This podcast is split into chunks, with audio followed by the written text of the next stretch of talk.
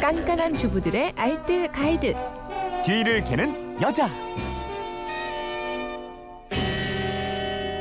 똑똑한 살림법을 나눠드립니다. 뒤를 캐는 여자 오늘도 뒤캐녀 곽지연 리포터와 함께합니다. 안녕하세요. 네, 아, 안녕하세요. 야 여름 휴가가 절정이에요. 예. 그러니까요. 아, 남들 다 휴가 간다는데 저는 오늘 출장 갑니다. 아, 예. 유 어쩜 좋아요. 전 그냥 집에 있습니다. 예, 제가 가만히 있을게요. 자, 그런데 저 찜통더위 속에 피서지에서 각종 사건 사고가 잇따르고 있어요. 네. 일상을 벗어난 휴가라서 좀 마음이 이제 다들 좀 들뜨지 않았을까 싶은데 이럴 때 안전사고 나기가 쉽잖아요. 맞습니다. 네, 바캉스 사고 응급처치법 준비하셨다고요? 네, 피서지에서는 다치거나 몸이 아파도 의료진의 도움을 받지 못하는 경우가 많이 있잖아요. 래 그렇죠. 서 간단한 상식으로 응급처치할 수 있는 방법이 있길래요. 오늘 이거 알려드리려고 준비해왔습니다. 음. 자, 하나하나 알아볼까요? 햇볕 화상 입었을 때 우유를 발라주라고요. 네, 선크림을 꼼꼼히 발랐는데도 특히 해수욕장에서는 피부 화상 입을 때가 종종 있어요. 네. 이때는 찬 우유를 발라주면 좋다고 그러거든요. 오. 우유의 단백질과 지방 성분이 화상 부위를 진정시키고 또 보습에도 도움을 줄 수가 있습니다. 음. 샤워할 때는 비누를 안 쓰는 게 좋고요. 찬물로 그냥 씻어내는 게 좋겠고요. 피부에서 허물이 일어나면 이거 꼭 손으로 이렇게 일일이 뜯어내는 분들 있으세요. 있어요. 2차 감염이 일어날 수 있고요. 그러니까 그냥 두는 게 좋고 음.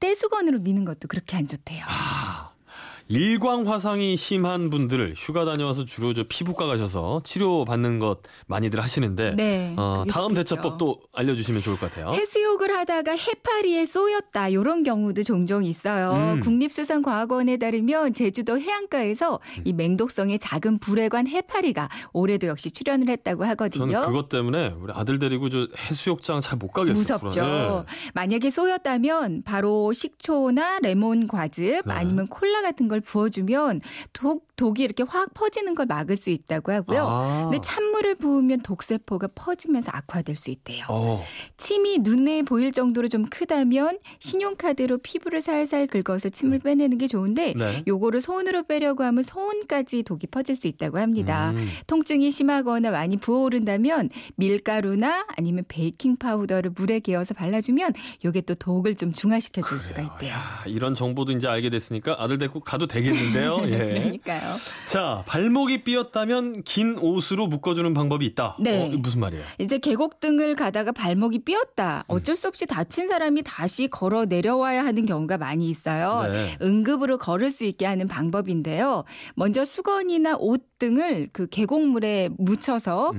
이 부기를 좀 빼주세요. 네. 그리고 부목이 없다면 종이 박스나 돗자리를 접어서 요걸로 부목을 만들어주면 되거든요. 아. 고정시킬 때는 손수건은 힘이 약하기 때문에 네. 긴 옷으로 묶어주는 게 좋습니다.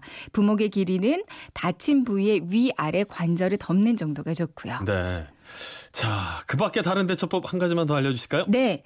평소 범- 변비가 없어도요. 잠자리가 바뀌면 급성 변비가 흔히 생겨요. 음. 수시로 물을 마시고 또 맵고 짠 자극적인 음식이 일시적으로 변비에 도움을 줄 수 있다고 하고요. 네. 열사병, 해열제는 전혀 효과가 없고요. 오히려 해로울 수 있대요. 음. 바캉스 가서 모기에 물렸다면 어, 차가운 물이나 얼음 찜질 해주고요. 찬 우유를 발라도 피부를 안정시키는 효과가 있습니다. 네, 오늘은 바캉스 사고 응급처치법 알아봤습니다. 지금까지 뒤를 캐는 여자 곽지연 리포터와 함께했습니다. 고맙습니다. 네 고맙습니다.